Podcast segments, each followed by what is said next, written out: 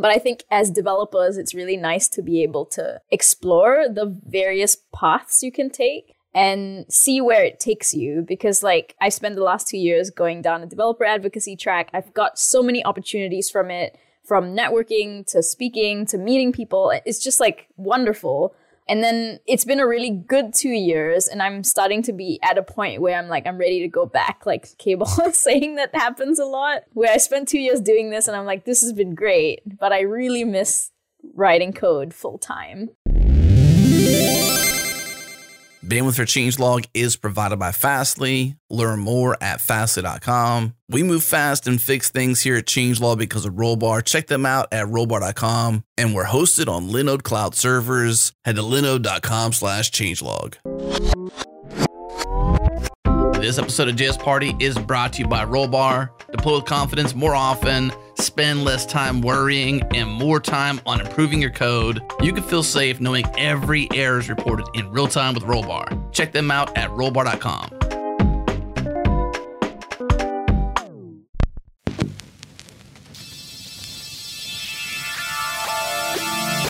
Welcome, everyone. You're listening to JS Party, a weekly celebration of JavaScript and the web. We've been dreaming up our next game show episode. This time we're playing Front End Feud, so we need your help. The game relies on public opinion, so we have a survey for you to take. It's fun, not lame, I promise, and we're giving away a free JS Party t shirt to one lucky participant, so check it out, help us out at jsparty.fm slash ff. Once again, jsparty.fm slash ff. Okay, let's get into it. Hey, it's party time, y'all. Hello, welcome, JS Party people. We are here for another exciting week of a party with JavaScript. So, uh, first, let me introduce the panel. Uh, I'm Nick, I'll be hosting today, and with me is Amal. Amal, how's it going? So happy to be here, Nick. Anytime I get to be an old lady about tech is a good day. so, you're gonna Sure. gonna get to be an old lady today and say, you know what? When I was young, And with us as well is Divya. Divya, how's it going? Hello, hello. It's going great. Awesome. And K Ball, welcome. Welcome back. I'm excited. I'm happy to be here. Happy it worked. And the old lady speaks to me. I just was having a conversation with a coworker, and he said to me, "You realize we're the old fogies now, right?" Yeah, yeah, no, I was just like a- when I went like looking at your photo, not photo, your little box on my screen made me realize I have an old man partner in the room, and I think that's K Ball. K-Ball is like he's like real old man. I'm like a fake old lady, you know. I'm like old in spirit, but maybe not in actuality. I'm old, old. I'm about to be 39. Well, oh, well, yeah, you're well, you're yeah, you're definitely older than me, but at the same time, it doesn't even not even age. Like I think you've been doing this longer than I have for sure. It, I probably twice as long because I've been in this for like almost a decade, and my guess is you have like been longer. I'm, I'm at what about 16 years? I think. Yeah, no, for sure. So you know, and that's exponential because tech is like you know, like uh, compound interest rates. Like you know, the longer you've been here, like your first year is not equivalent to the second year is not equivalent to the third year, right? It's all it's all Mhm. exponential. So so you in dog years, you're like super old. So, as you can guess, today we are going to be talking about careers and career progression. And so, we do have a wide range of of um, experience on this podcast. I think I've been in for about eleven years, and um, I mean, I graduated eleven years ago and got my first job then. And um, we're all kind of at maybe different areas, and we've we've definitely gone through a lot of progression on a career in tech. And so, let's just kind of jump into it and get started. Um, does anyone want to share like how they got started into the field? I can go because I have a little bit of a non-traditional. I didn't major in computer science. I did a little bit of coding as a part of uh, both in high school out of interest and in college as a part of a physics degree. Uh, but I certainly was not a software developer. And when I graduated college, I didn't know what I wanted to do, but I knew it sure wasn't what my degree was in.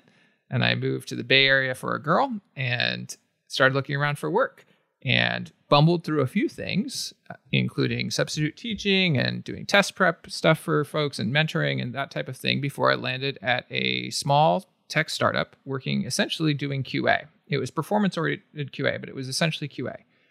And it was very manual to begin with and didn't have that much technical knowledge required to start, but it gave me a place to start learning. And so my path to software engineer was within that role, I started learning how to script in order to write test harnesses and automate the tests that we were doing and extend the tests. And then I started digging into how do our products actually work and what's the software behind that and talking with people. And by the time I left that, I had made contributions to the core product. I was running all of these advanced automated tests. I'd learned how to code in, I think, three different languages and sort of kind of got through that. And then my, the next job that I ended up getting was actually officially as a software engineer and went there. But that, that took a, on the order of three years to kind of go through that progression. Uh, and I've talked to a lot of people who are kind of non traditional backgrounds getting in. And I think that story is useful because you really don't need to jump straight to a software engineering position. Even if you've gone through a boot camp, if you're having trouble finding a pure software position, just get your feet on the ground somewhere in the industry. You get a QA position, you get something else. Uh, I have a friend who's a coder now who started off doing customer assistance at a tech company, and he was focused on that. And he moved into operations, and so he had to learn SQL and be able to deal with their data. And then he started self-teaching coding, and he he went. Once you get in the door at tech companies, the opportunities are there if you're motivated. Oh, yeah. I mean, I, I couldn't agree with you more, Kevin. For me, the best developers I've worked with have come in through different roles, specifically support and QA. Like they, especially support, people who came in from the support world, they make the best software engineers because they have extreme user empathy, you know? And that's something I pride myself on. Like every product owner I work with is like, oh my God, Amal, like you're such a like advocate for the user. I'm like, yeah, we should be jumping hoops to make the user's life easier, not the other way around, you know? And so like and and support engineers or support technicians or whatever, like even folks who've worked in customer service, like they get that empathy factor. And so like it's just such a great segue into tech. And for me, like the whole notion of like software engineer is the only job in tech is complete BS because like for every software engineer, there's like n number of peripheral roles that need to support that person's work and output, like both on the input side and the output side, meaning that there's things that are upstream from that person's work, like product people and user experience researchers and designers and this and that. And then there's all this downstream work, right, with QA and support and product, like the release engineering. And, you know, there's just so many things to do in this industry. And I think Kevin's advice or K-Ball is advice people are like, "Who's Kevin?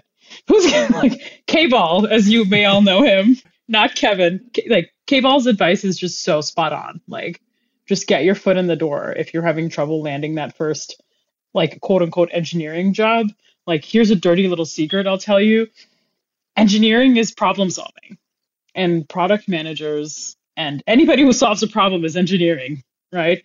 It's just mm-hmm. engineering mm-hmm. through code is a specific way to solve a problem but the reality is like you're always solving problems. And like if you're interested in solving problems in the tech industry or in a tech role like it's not just limited to software engineers. Yeah and with that coming in as like just a straight software engineer you might be solving a problem that no one has. Like it's it's definitely about getting that empathy and understanding the problem and then coming in. And not like you know developer experience is great but users really don't care about that. Yeah. That's true which is exactly if you are in the i would call it an elite class right? Because i consider people who make no really people who make tools for developers i consider them to be in a very elite class because i think developers are like the hardest customer harder harder they're the hardest customers in the world. And what happens especially for like me like i'll give you a recent example like you know npm wasn't the first time developers were my customer but npm was the most recent example you know, I'm upstream from people that are upstream from other people. you know what I mean? So when like we break something, we break all the builds, right? and like when all the all the builds are broken, all the customers are angry, right? Like so like there's like layers of like how high you are. And for me, like bugs in Visual Studio Code, for example, are very different than bugs in like Zoom, right? Yeah, as someone who works in developer tool tooling space, it is true that developers are a hard customer. It's it's sort of like it's very high highs and very low lows if you think about it. Because if you do have a win, like people love it, and developers are very much like, this is awesome. they might not give you their money because developers tend to not give you money, but um, they will give you high praise over. Every, they all want they want stuff for free. Yeah, it's true. That's the annoying part. But at the same time, it's like when things are good, people they're likely to like tweet about it or say it's great. Not always, but sometimes. And then uh, when things are bad, you'll get a deluge of just like posts online. Oh yeah, no, it's the worst. and it sucks. Oh yeah, no, just look at Yeah. npm support on Twitter to like get an example of that. But but Yeah. but, but also but really like just to take a tangent because you know tangents are awesome and this is JS party after all. What would we, what would this be without tangents? But like the whole developers like don't like paying for things is kind of it's kind of broken to to to some degree, right? Like yeah, sure, free and open source software for the win, but at the same time like software that has services behind it like like that costs money to make and operate and like i think the vc startup freemium model has kind of creeped into our culture in a way that's very unhealthy right like i have no problem paying for good software in fact i'm like always when anytime i buy a license for something including sublime by the way how many of you have keep hitting like have you know hit, hit that like whatever button on sublime like just buy that one time This is a free version. yeah buy that Yeah. one time $70 lifetime license like trust me like you know like get your boss to pay for it whatever Yeah. like we just have this culture of not wanting to pay for stuff and i i, I think it can be sometimes problematic because it's just not sustainable you know mm-hmm. Plus, you're always fighting the the instinct of not invented here. I could do that myself, Gross. and it'll it'll be better, of course, right? yeah yeah You, Yeah. It's definitely So- not, but you have to fight against that. exactly yeah You raise kind of an interesting direction when we talk about open source, especially in the context of thinking about career progression, Mhm. Right? Because open source is, on the one hand, an extremely valuable way to sort of boot yourself up those initial steps in the ladder if you're having trouble getting an entrance, right? If you're having trouble finding your first position or you're stuck somewhere and you're trying to figure out how do I build my skills and move myself up, open source has tremendous opportunities there. It also has potentially tremendous opportunities to get visibility in terms of getting yourself in front of people, maybe getting the chance to speak at conferences, things like that. On the other hand, in terms of remuneration, it's very poor. And it's not always clear that open source development can translate directly into those very lucrative jobs. There's a number of stories going around of folks who get who are trying to get find lucrative jobs at the big tech companies have incredible open source track records and the companies say, "Nah, we're not interested."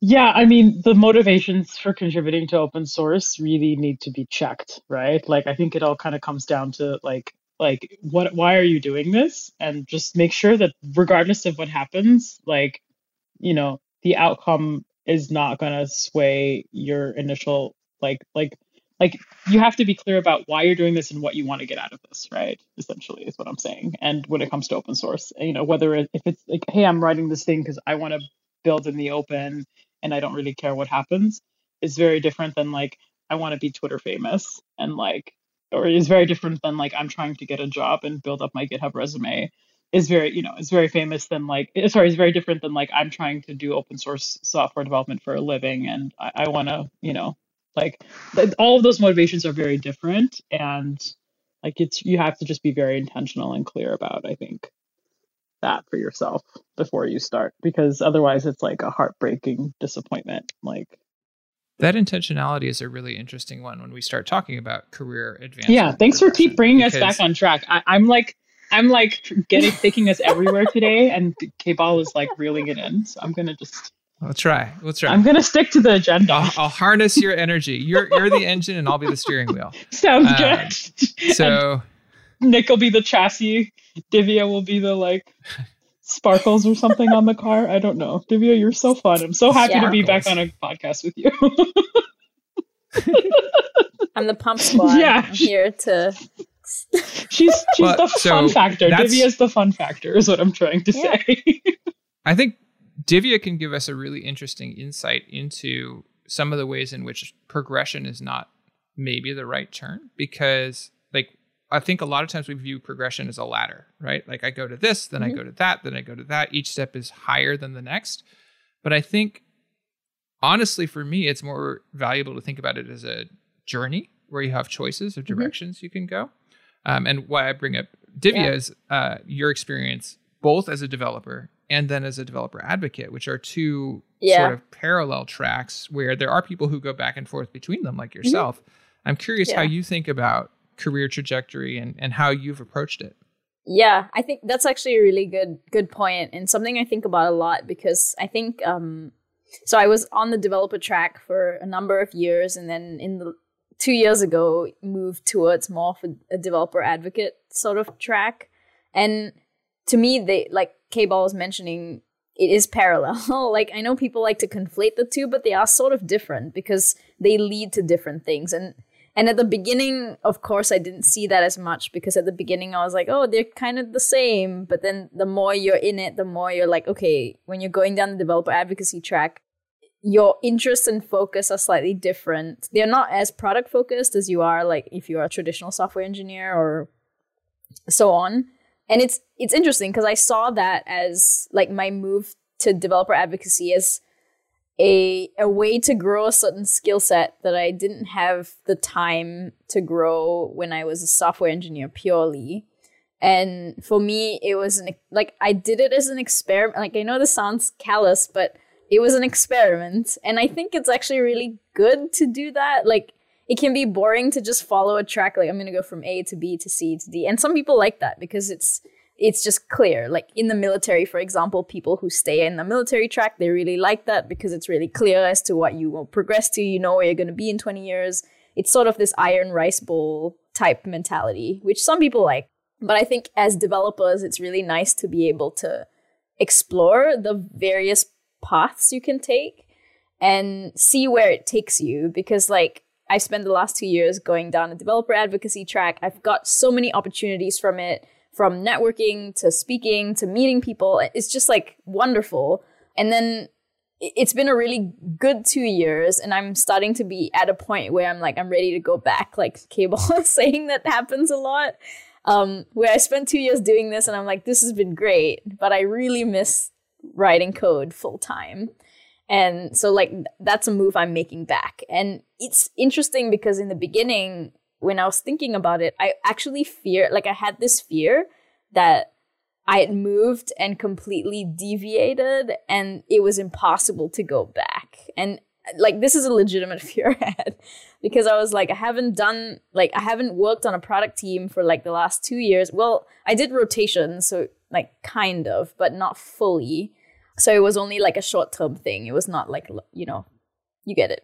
And so the fear was like, can I go back? Like, am I going back to square one? Like, do I have to go back to being like a junior engineer and then like work my way up or intermediate level maybe at best and then like kind of prove my worth again? And like, after talking to a bunch of people and within Netlify, everyone is really supportive, I realized that that's actually not true, that you're not regressing by choosing a different path. You just have a different skill set that can be useful. So, for instance, the things I learned as being a developer advocate, which is like presenting and like confidently talking about things that are very technical in a way that is understandable to people, which which Amal, you do really well because you give like tech talks that are really in depth and are super understandable.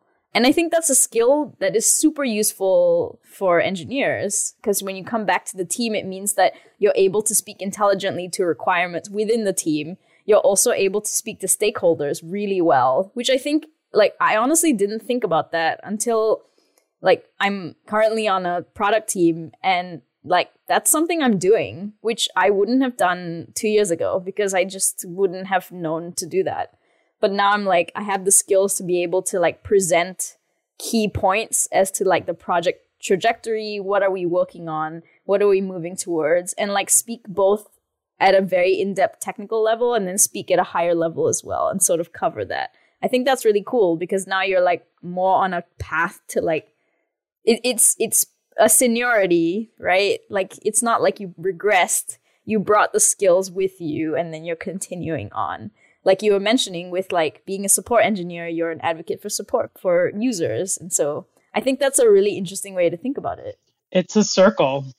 even within Mm-hmm. engineering, those communication skills become more and more and more important the further up the progression you Yeah. rise. Oh, yeah. um, I, I want to actually dig into another point you you mentioned there though, which is this fear of transitioning between paths. Yeah.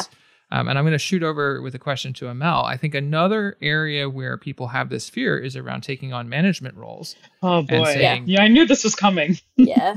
yeah. I'm curious about this. I, I want to do this. It seems like a natural progression, but if I do this, will I ever be able to go back to being an engineer? And I know you've recently gone through exactly that go over be a manager. Now you're back to more of a pure engineering role. I see, yeah. Uh, can you kind of talk through what both the differences and also what the transitions are like going from one to the other and back again? Yeah, I, absolutely. And I, I want to come back to some things that Divya said. I think there's like a wealth of information that would be phenomenal to dig, like to, to come back to. So I'm going to put a pin in that. Um, to answer your question, you know, this kind of pendulum experience that I've gone through recently, going from an engineering manager to like a principal engineer, and then Divya also kind of going from like developer advocate to developer luckily within the same company so she's able to kind of keep that domain expertise and like actually use it to her advantage which is kind of what she's you know alluded to. But you know for me it's just been like whoa absolutely like it sucked like going from a super senior engineer like tech lead to a junior engineering manager right? So there was this huge transition that i made being a manager where like okay great like i'm i have all of these other skills right? So remember earlier i said it's a wheel it's a circle like i kind of think of all of the skill sets that you need to be good in this industry for example as being something that can be represented on a circular pizza wheel right? And like if we think of like coding as like one or two slices right? And architecture is another one and like leading teams is one right? Like i was really good at a lot of that right but then when it comes to some of these other things around management, I don't even know if it's even in the same pizza pie, quite frankly. I almost think that's like a different pizza pie, right? Um, where there's some overlap, but really like it's more of a Venn diagram, right? And to kind of go back to tie into Divya, because I just want to keep coming back to what Divya was talking about. It's so deep. Like to, to kind of tie this back to what Divya was saying, like, you know, I think like developer advocate is also its own pizza pie but with a Venn, di- Venn diagram overlap, right? And so for me, I, I've always kind of thought about careers as this like the more like the different the more you have exposure to different company sizes, different team sizes, different industries, it's like this onion of experience that you're building up. And each of those unique experiences gives you a lot of like just nuggets to walk away with, right? Like working in a startup that's successful and high growth like you learn so much about like how to scale teams and how to scale processes, how to deal with change management, you know? Working at a startup that's failing, you learn like all the things not to do, right? Like working at an enterprise company that's slow or stable or like there's so many different things that you take from all these different experiences and I think like that is like ultimately like that's the collectiveness of your career, right? Like it's like all the experiences that you've had, all the like the good, bad and whatever, like put together, right? And that's why I think people who've had different types of experiences, whether it's different job roles, different industries, especially folks who are coming into tech from a previous life, like they have so much that they're bringing to the table. And I often see that as like undervalued, quite frankly. Um, but to kind of get back to the question, like, yeah, I was, this pendulum move was scary for me the first time, like in the sense that like being a new manager was scary I was really like, oh my God, like, what am I going to do? Like, I'm going to suck at this. I'm not good at this anymore. And it was a lot of like, it was a huge mental shift because it wasn't my job to be the best engineer in the room anymore. You know what I mean? It wasn't my job to be the best. It was my job to facilitate my team to be the best engineers that they could be. And like, that is something that takes a while getting used to, right? It's not something that you're going to instantly, like, it's my instinct to just hop on a problem and solve it and come up with a solution and just be like done right? Like it's but it's not my instinct to like hold back my solution so that i can hear other people's first. Does that make sense? Like i know i can do this better than you faster than you whatever but this it's not my job to do it anymore. It's my job to teach you how I would do it, or it's my job to like help facilitate like that experience so that you can get to a point that like right where like you are better than me or whatever, right? Like it's a very different shift. Um, so I think that was that was interesting. And then like the decision for me going back into a principal engineer role was one that was definitely driven by lots of reasons, including burnout from being a manager, um, going through a very crazy acquisition and it was like the most difficult place to be a new manager at, at especially at the time that I like I joined NPM during the most crazy period of its life. And so I was pretty burnt out from that. And I was like, hell no, I am not going to be a manager again. And if I am, I have to do it somewhere where I believe I'm going to be set up for success and I can institute change and I have stability. And like, and for me, that had to be at a company where I already like knew my way around as an engineer and I could like move into that role, not having to learn everything again. So similar to what Divya is doing, okay, Divya is like, all right, I really know Netlify, I know the product. Now going into an engineering role, I don't have to learn everything, right? Like I can just focus on the code pieces. And so, like, similar to that, like, if I am a, ever a manager again, it is hopefully going to be at a company that is not new to me, where I am not learning everything all at once. But yeah, but like being an IC again is like just super natural to me. So this hasn't been challenging. But what I can say is that spending some time as a manager has made me a better IC, like by far. Like I know how to escalate, I know when to escalate, I know like what's expected of me, I know how to communicate, like I wrangle, I, you know, so my manager, like I'm less headache for him and also at the same time more headache, right? Because like I'm like a manager. so, that's a long answer.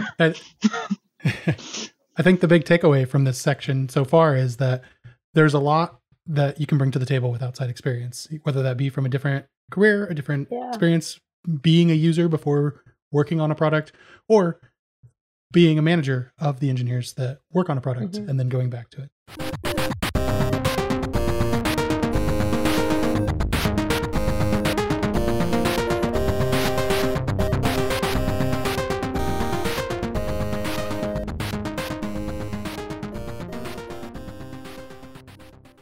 This episode is brought to you by DigitalOcean, Droplets, Managed Kubernetes, Managed Databases, Spaces, Object Storage, Volume Block Storage, Advanced Networking like virtual private clouds and cloud firewalls, developer tooling like the robust API and CLI to make sure you can interact with your infrastructure the way you want to.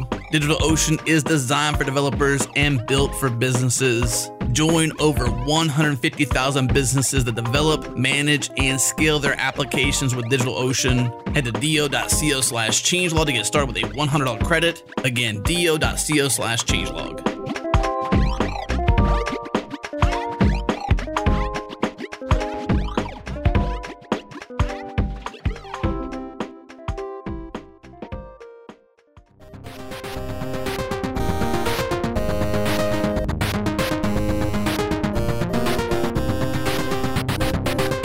Been chatting careers here on JS Party, and uh, there was something that Divya said that Amal wanted to follow up on. Amal, uh, what was that? Why, thank you, Nick. So, what I wanted to follow up on were, was quite literally everything she said. But in the interest of time, I'm going to try to limit that scope to two things, two big things.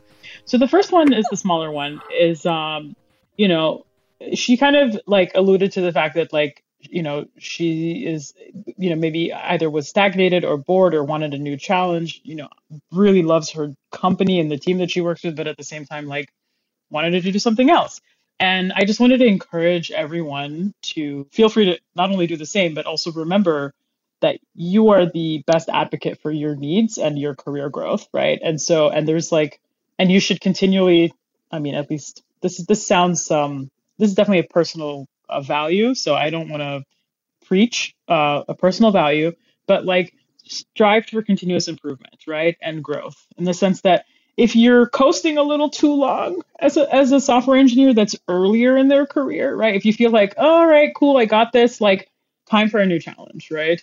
Um, whether that's um, leading a, a, new initiative or, or project for your team, or whether that's taking on more responsibilities, whether that's switching teams, like just keep growing. Like, don't stagnate. This is an industry that really is very unforgiving to stagnation. And, um, you know, just make sure that you're like advocating for your growth and that you are looking and like being proactive about seeking opportunities for growth, right? And just, you know, your manager isn't necessarily going to automatically do that, right? And so just remember that you are the um, continuous factor in your own life, right? Like you're the person that has been with you at every job, right? So you know what your story is, you know what your path should be, right? So just kind of make sure to be your own advocate. Um, so that's one thing. That's not as comforting as I think you mean it to be. Really? Yeah. It probably sounds scary and like a little bit psychopathy. Well, I think there's there's a piece of that that I think is really worth digging into, which is I think a lot of folks feel uncertain about where mm-hmm. they want to go. Totally. Um, and what they want to do. That's a good segue to my second point. okay. Yeah. I think, you know, when we talk about you being the owner of your pr- career progression, that's why that can feel really scary. Right. Because it's not clear what that means or even like where should I be going. And so I think, you know, after you dig into Divya for one more, more point, it would be well worth our kind of fleshing out things that we have found both in terms of like helping understand the options available and also like tactics and tools we've found useful for navigating that because oh yeah like I still don't know what I want to be when I grow up, right? Like me I'm, neither. I'm doing it, but there's a lot of things I've discovered along the way about aspects I like, goals that I have, pieces that have helped me guide that, even without a crystal clear vision of where I'm going. Yeah, yeah, no, Kevin, I think that is like segment number three. That is like what we should dig into for segment number three, because the next topic I'm going to talk to about is something I think we could definitely focus on for the rest of the segment, which is ultimately the fact that our industry in many, many ways, right? This isn't necessarily, I want to call this a failure. It isn't necessarily a failure, right? Because the industry is so young as a whole, like tech and a lot of what we do is like, like my job didn't exist, you know, 40 years ago, right? Or 30 years ago. Like my, my, my exact job didn't exist like five years ago, for example, not even, right? Like, let alone like, like the roles and responsibilities and how like our processes have changed, right? So the industry being so young has led to this like basically I would say we don't have a uniform career ladder, right? And and so in the and then the and then the Silicon Valley like culture that isn't necessarily the healthiest, right? Has like taken the lead on defining career ladders and you know so okay cool we have things now beyond senior software engineer but for a lot of companies small and big believe it or not, like senior software engineer is kind of like where things cap, cap out, right? Like staff engineers, senior staff, principal, architect, like, you know, those are not necessarily things that exist. And so ultimately for me, it's about like really making sure anywhere I go, right? At this point, I'm senior enough in my career, or like anywhere I go, like they need to have a well defined career ladder and one that is parallel in the sense that like if people are interested in doing technical management, they have a parallel track that starts like at the principal level and above, where like an engineering manager is kind of like my sibling, right? But like I am in charge as a principal engineer, I am in charge of a group of teams backlogs, right? Like teams backlogs, like it's not just my backlog. It's like okay, like here's a group of teams that like we're like shepherding and guiding, etc. And I have org wide influence even just beyond the scope of the teams that I'm managing. But like a manager, you know, like can go up a different a different track and as an as a principal engineer i can keep going up another track you know whether that's senior principal architect etc right? So so there just has to be growth beyond senior software engineer and that's just not uniform in our industry. And it's just it's a main it's a major pain point like that is a real thing because you see these huge bands where like you have one person that's been in, in the industry for like 15 years that has the same title as somebody who's been in the industry for five and a half and that's just a little awkward for me because like that title doesn't actually accurately represent the skills that that other person has you know the, the one that's more senior you know? So with that i rest my case. I'd love to hear from you nick and k-ball and divya like do you think that that lack of of a consistency for for the more technical side drives more people to think about the engineering side of it or the people side of it more? And if not where does where does one go once they feel like they've gotten senior enough I would say yes. I'd love to hear from K-Ball. Uh, K-Ball's been around like the game a lot longer than I have. What do you think? So I actually, I mean, it depends. It depends a lot. I have possibly a slightly skewed version on this because I've almost entirely worked at companies where, or worked as a consultant where, in both cases, it was very early stage companies where they did not have super well defined career ladders, or as a consultant where you're kind of owning yourself. I think a bigger question is is the company uh, organized in such a way and having uh, ambition in such a way that there's actually the scope for you to keep going up that. Um, you know, the company I'm working at now had a very senior person decide to leave, and the reason was this is a very ambitious, extremely talented, you know, top of the field engineer, and the type of engineering scope that he was trying to achieve was no longer available because yeah. we're in a stage where we've got a lot of the fundamental like he's a 0 to 1 guy yeah, right? yeah. like he wants to own a thing that's going to go from 0 to massive. And having done that here he's looking for his next version of that which that's totally legit. And as you as you kind of look up like that's the type of scope and scale like he's able to do that because he succeeded right? And we've got the thing and it's working and we're rolling so if, as you're looking and there there are similar questions around team right? Like if you want to level up so that you're leading a team are there teams for you to lead right? Or is that already filled? Like there exactly. um like when you think about the structure of a company you need to look for is it creating space for you to grow in the ways that you want to grow? And that's you know that's one of the reasons why i think for for career progression a lot of times big companies can be very helpful because they just have so many things where there is space they have they have the structure in place yeah. And the other thing is uh, startups that are growing faster than they have the skills for now.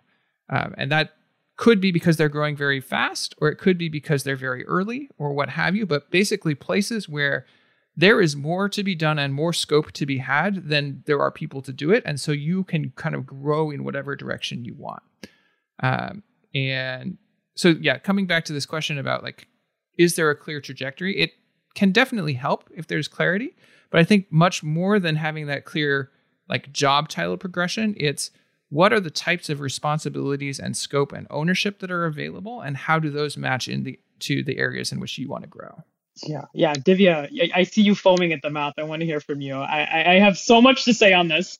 It's a really good point because I think one of the things that sometimes people think that they have to move companies because they're like usually it's like i'm unsatisfied here i'm burnt out or like i want to do something different. But i think it's a really interesting way of looking at it which is the, the way you mentioned it k-ball which i feel is a, a very healthy and reason like not to say that other reasons are unreasonable but this is a different way of looking at it where you're the champion of your career trajectory. I think sometimes people stay at companies because they're comfortable like amal was saying and that's fine. But if you know what you want and you know what's next for you and the place that you're at isn't going to offer you that, then that's actually a good reason to leave, to be like, let me go find something else. And also, maybe if you're able to identify the type of things that you enjoy doing. So if you're someone who is like a small startup person who likes to build and own things and take them from zero to one, not necessarily scale, but just build very quickly and the company grows and is no longer at that early stage,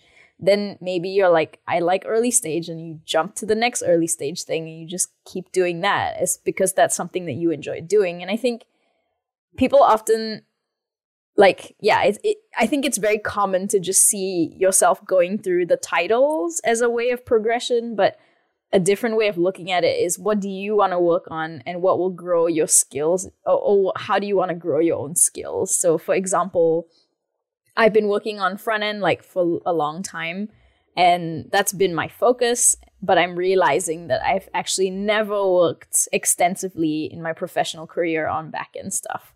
And i'm like that's actually sort of a black hole sometimes because i'm like unless it's in javascript i have no idea what what that's like. And I'm getting a lot of the experience now. Like I had to write a bunch of Rust code and figure out how to like manage my Docker containers and run tests in a separate environment. And that's a whole other experience that I'm realizing I've been not privy to because I've focused so much. And it's a sense of like stepping back and being like, okay, what else is there and how else can I deepen my knowledge? Because it's it's also sort of an exploration, right? Going back to a previous point it's exploring like okay let me go try this for a while. And then who knows like you might do it and hate it but then you have the knowledge now that you hate it rather than never knowing a thing because you focus so much in, on the career trajectory that you're going down and like the titles and not wanting to lose that track. So i think it's just a different way of thinking about it. It's you know, it's yeah. Yeah, yeah, I I want to plus a million on everything you said, and like I don't know, like it just again it brings back the your own advocate point, right? Like, and also for me, Yeah. for me, like the whole continual growth means like quite frankly, I'm always a little uncomfortable, right? Like I'm always learning something Mm. new, something that makes me uncomfortable, something that shifts my my landscape. My cheese is always moving, you know, to kind of use that analogy of like who moved my cheese, right? And I think for me, the whole rounding out your skills, like front end, back end, data, whatever, like you know, like that is like a really good way to also grow at the same company, right? So like if you've been writing front end code for two years, time to get uncomfortable. Like go write some back end code, right? Like uh, you like go learn about how are you- the data and like back end is not the same as data. Like data is its own beast to like learn and and Mhm. learn well. Uh, a lot of our performance problems come from badly designed like databases and Mhm. data schemes. So you know it deserves its own kind of space in your brain and you know you can like go learn about data go learn about pipelines go learn about cloud go learn about like you know data pipelines go, like there's so many ways you can round out your skills and actually stay within the same company as well and so divya i'm Yeah. so happy to hear that you're doing that Yeah, because it's just a matter of like, I mean, I didn't think that. I just, you always assume that you're hired for X role and you stay in X role. And when you, that role no longer fits you, you leave and you find another role in a different company. And honestly, this is the first job where I've been like, I really like it here. Like, this is great. I like the product. I believe in the mission. Like, is there anything else that, like, is there another team that I could find? and it's high growth Yeah, it's about growth. And no it's high growth like the company's growing which means there's going to be continually new things for you to do For sure. I think it's also like, I mean, to K-Ball's point, it, it matters as to the company that you're at. Because some companies, they don't offer you those opportunities. They're like, you know, we have five backend people, we have five front end people, we have two DevOps people, whatever. And that's the structure that we're always going to be. And if you're a front end person who's like, I want to do backend, they're like, no, your role is to do front end, and that's what you're going to do. And in those situations, then yes, like if you want to explore something else and you're not given the opportunity, sure, leave. But if you can find an opportunity, and I'm not advocating for like stay always at the same company and never move, but I'm just saying like it's just I think the opportunity for you to try something you're not familiar with within a company is higher because people know you. So you don't interview for those roles. Like if you interview for a backend role you're not a backend engineer, like I don't know, like there's a chance you're never gonna get through that process. Yeah, yeah. It's such a good point. So take advantage of the fact that you have domain expertise. You've built up credibility. Yeah. You're allowed to flail a little bit. Like the business has shown that you are valuable or whatever, right? Like you've proven your worth, so to say. Like even though that's that's another that's Yeah. another problematic thing, but like you know that's just the reality. Like unfortunately, Yeah. uh, but yeah, no. So to just kind of quickly round out this point, um, I wanted to just um, add to something that um, K-Ball said earlier to Nick's question, which is like what I see happen with people going into management is that like a lot of times there isn't another way for them to get more like to get a promotion, right? So like what they do is they take the best quote unquote coder and then they'll just throw like they'll throw her at like into management. They'll be like, "Hey, you best coder, you're now a manager. Lead this team or whatever." And like maybe she didn't want to do that, right? Like but that's the only way that like they're able to get that career progression. And what happens is you have a bunch of really bad managers in, in engineering, especially. Like I there are more bad managers than good ones in, in tech.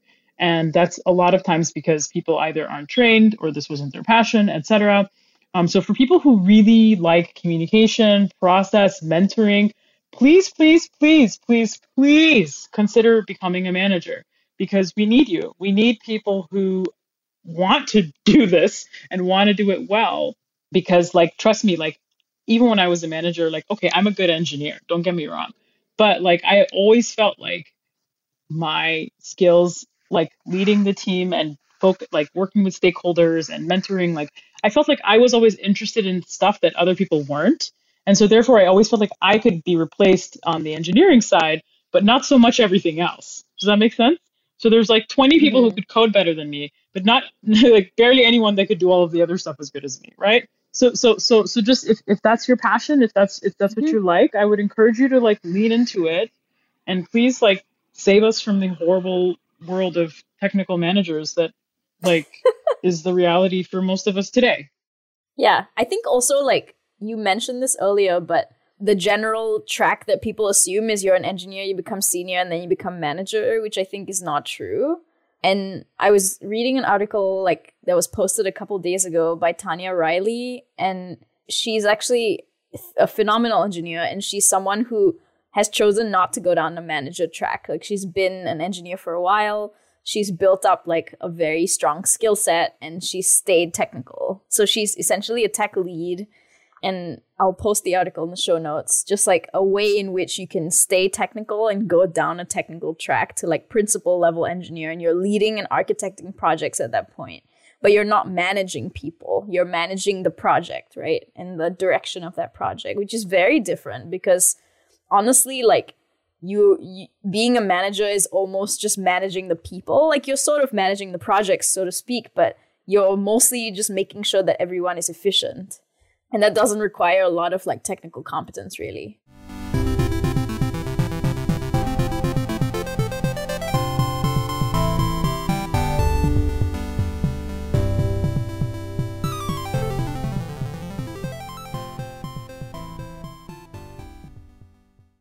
What's up, JS Party people? Have you ever wondered if you could be offering a faster, less buggy experience for your customers? Well, with Raygun Error and Performance Monitoring, you have all the information you need at your fingertips to quickly find and fix errors and performance issues across your tech stack down to the line of code. Raygun makes it easy to monitor the impact of your performance improvements, quickly identify issues across web and mobile apps, and see how your code performs in the hands of your customers. This saves you time, this saves you money, and this saves your sanity. Head to raygun.com to join thousands of customer centric software teams who use Raygun every single day. Again, raygun.com to give them a try with a free 14 day trial.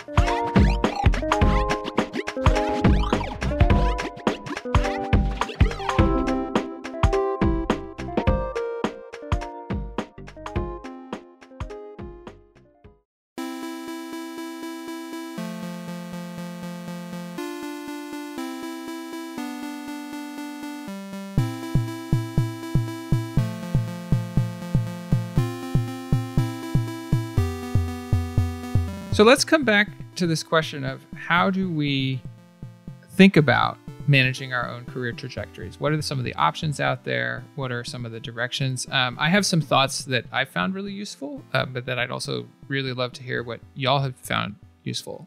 Um, I think one thing that I've personally found useful and that I've also found when I'm mentoring folks is very useful for them is kind of stepping back and explicitly thinking about your goals and not just your goals in a job, but like what are you trying to get to? What's important to you? Is wealth important to you? Like, do you come from a background where you know getting to financial stability or even getting to financial abundance is extremely important? What about freedom? I have a, a friend who spent five years working as a freelancer building up a clientele where each of his clients were totally happy to communicate asynchronously and had lots of work that was not super deadline driven. So he then took that and spent a year and a half traveling around the world as a digital nomad. And he told me, I have deliberately optimized my work and my life so that I can decide at every moment do I want to be working this hour or not? And he was extremely successful with that. He optimized for this travel and freedom aspect. Other aspects, like are you going to optimize for influence or ownership? That has different implications. Maybe that implies you want to work at a smaller company rather than a bigger company because you can touch more things. Other areas that you might be interested in, I know multiple people who are professional musicians who support themselves with a day job coding. It's tremendously more lucrative than waiting tables. I know another guy who's a professional actor who does the same thing, right? Like you can have many different goals about where you want to take your life. And those can have very different implications for the type of career trajectory you want to take and what types of things you want to optimize for. So that's that's kind of the first place I'd love to start is thinking about goals. And I'm, I'm curious where what you all think about what some of your goals were and what other tools you use to help map out your career trajectories. I want to hear from Nick. Can we hear from Nick? Oh man, I'm the worst one at this because I really don't know. you you just you just live. You just wake up and you just like all right, let's look at my Git history for yesterday. Where did I leave things off? well, just... and, and, that's definitely true in uh, in you know 2020 right now. It's it's just yeah. Is it how do I get to mon- tomorrow? Monday or Sunday or like What day is Yeah. it in 2020? I don't know. Time is flat. Time is a flat, flat thing these days. I think I'm at a point in my career where I, I'm trying to decide what I want to do um, because I do feel like I have pretty good skills on the more social side, talking about code, simplifying code. And then I, don't know, I feel like I'm an okay developer. And do I want to try and keep going technical? Do I want to go the more managerial route? I worry about things like ageism maybe in tech and how that might affect me later on. Like, will I still be writing React components or whatever, whatever the new thing is in in 2050 or whatever? Right? It's there's I don't really know how. I, I keep thinking too far out. I think and not close enough. And I'm just, especially right now, living day to day, trying to just have fun and and learn new things and challenge myself. But it's all mm-hmm. just technical challenges that are very much related to the problem set that I see in my immediate future. Yeah. How about you, Divya? Yeah, that's a really good point. I I think it's it's actually really I have similar sentiments in terms of like a lot of uncertainty as to like where to go, which if you talked to me like 2 months ago, I, I was there. And I kind of still am. Like I think I was joking it might have been on JS Party or maybe some other thing where I was like I'm going through a career crisis now. where I'm mm-hmm. just like I don't know what what I'm doing. and like and this is when I was at a developer experience engineer where I was like I don't know if this is the direction I want to go in and like i sort of don't know still. I, but the thing that i usually try to emulate is i try to look at people in the industry that i look up to and then sort of see where they came from or like what was their path. Like i'm not trying to copy paths or anything because everyone's path is different but to get ideas as to like various directions that people took to get to where they are that I think is interesting. I'm like, oh, this person is a principal engineer. That's cool. How did they get there? And then I look at their history because usually via LinkedIn it's kind of weird. But um, the one time I use it, or sometimes like they might write a blog post about it and you read it, just to like get a sense of that and figure out like what you want for yourself. And it might not give you all the answers. Like for example, I still am like, do I want to work for a company like Google? Who knows? Like right now, I'm just like, that seems like huge and crazy. And I don't know if I want to be at such a giant organization where I'm a small fly. But yeah, I, I, like you don't know those um, answers, but I think it's useful to do the research or just like keep looking and also like talking to people. I think is one thing that um, I was told is useful. Just like if you don't know what you want to do, like talk to someone who you know like a peer or someone who you know in the industry and they're always willing to say like hey this is what i think or whatever. And people have opinions all the time.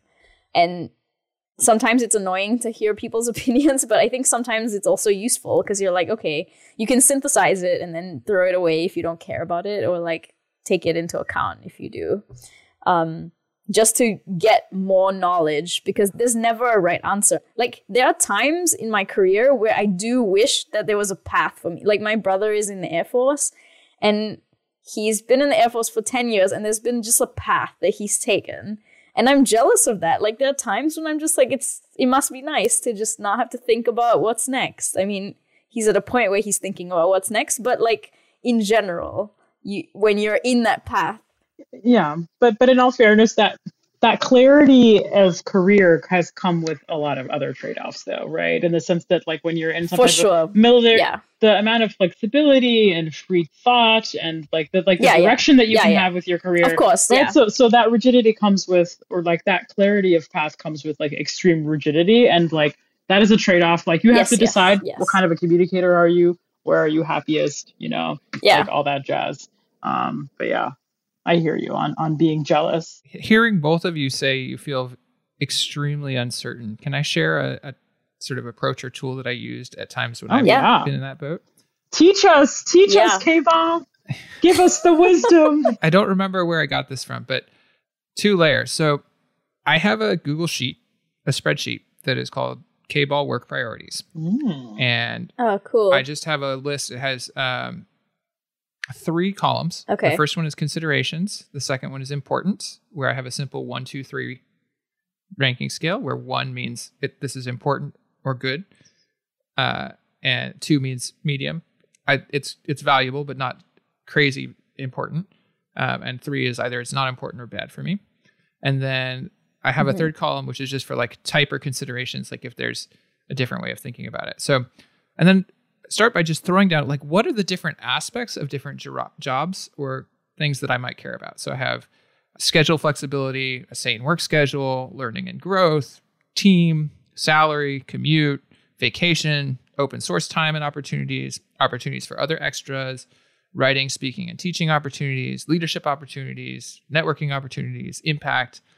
And then just, I mean, I would start with don't even think about which ones are the most important. Just think about the different characteristics you might care about, throw them down, keep it dynamic so you can always add things, and then say what's most important to you. Like for me, the the four that I've marked as the most important or good are schedule flexibility, a sane work schedule, learning and growth, and the team.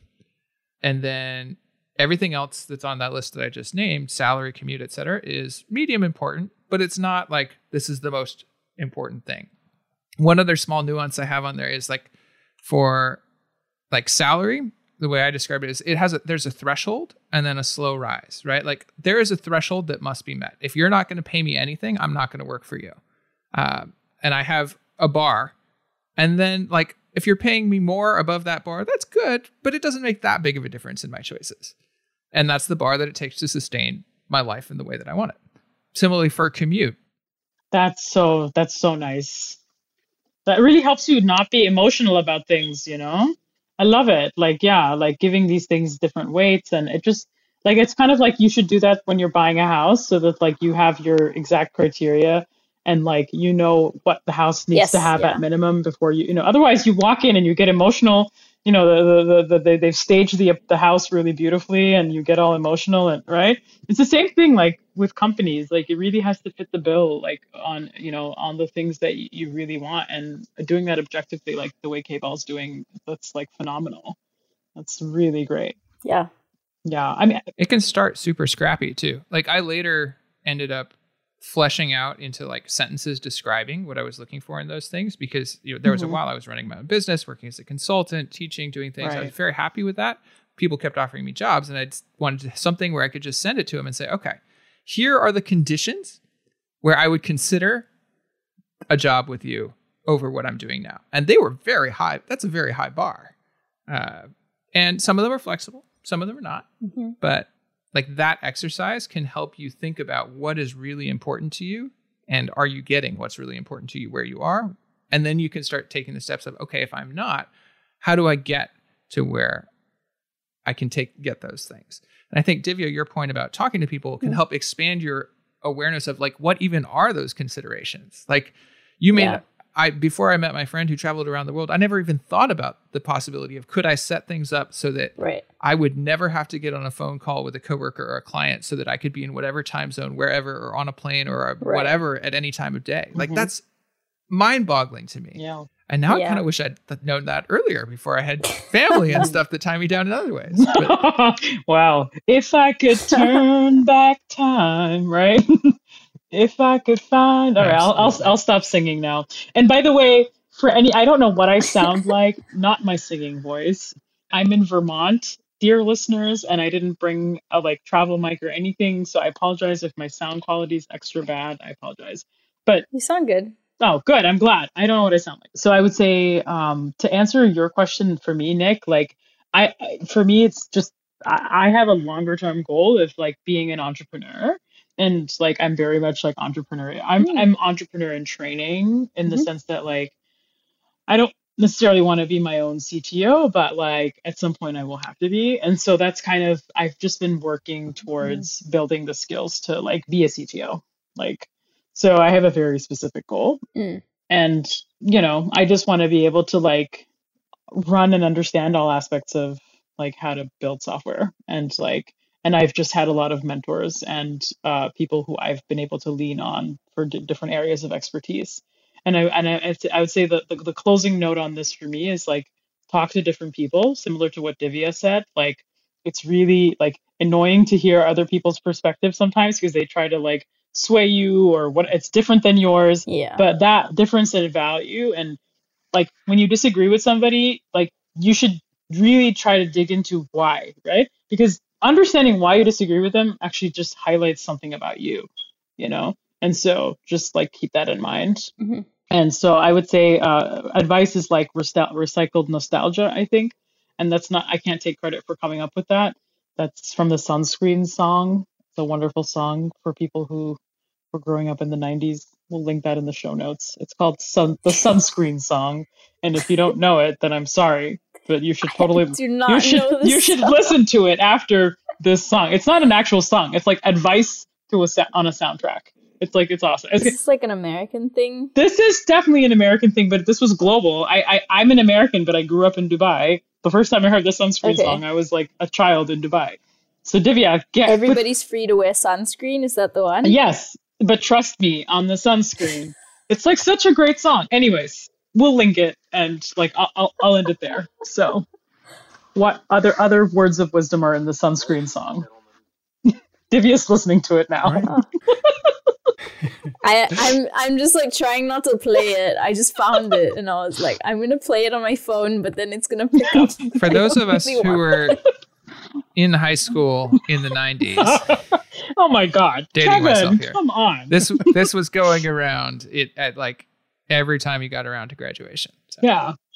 Wait, what was it? The mm-hmm. class of So it's like '99 the- or something? I don't remember what it was. It's, it's your vitamin D to our vitamin C graduation song. What? Well, Basically, I think vitamin yes. C's graduation was Yes. like, yeah, I think that was my elementary school graduation. oh my god, Yeah, yeah. how old are you? Like 12? Jesus. like, anyways, I'm not twelve. yeah, you just you just look at right. Okay, got it. Yeah, I do. I have the Asian genes. it's great. okay. I have the African mean, genes. so- Yeah, I'm told it will be great when I'm 40 or 50. It'll come in handy. Now it just sucks, but it's fine. All right, we will wrap there. Thank you so much for for the great conversation about career progression and wear your sunscreen. The topic for this episode was requested by Adrian in the JS Party channel in our community Slack.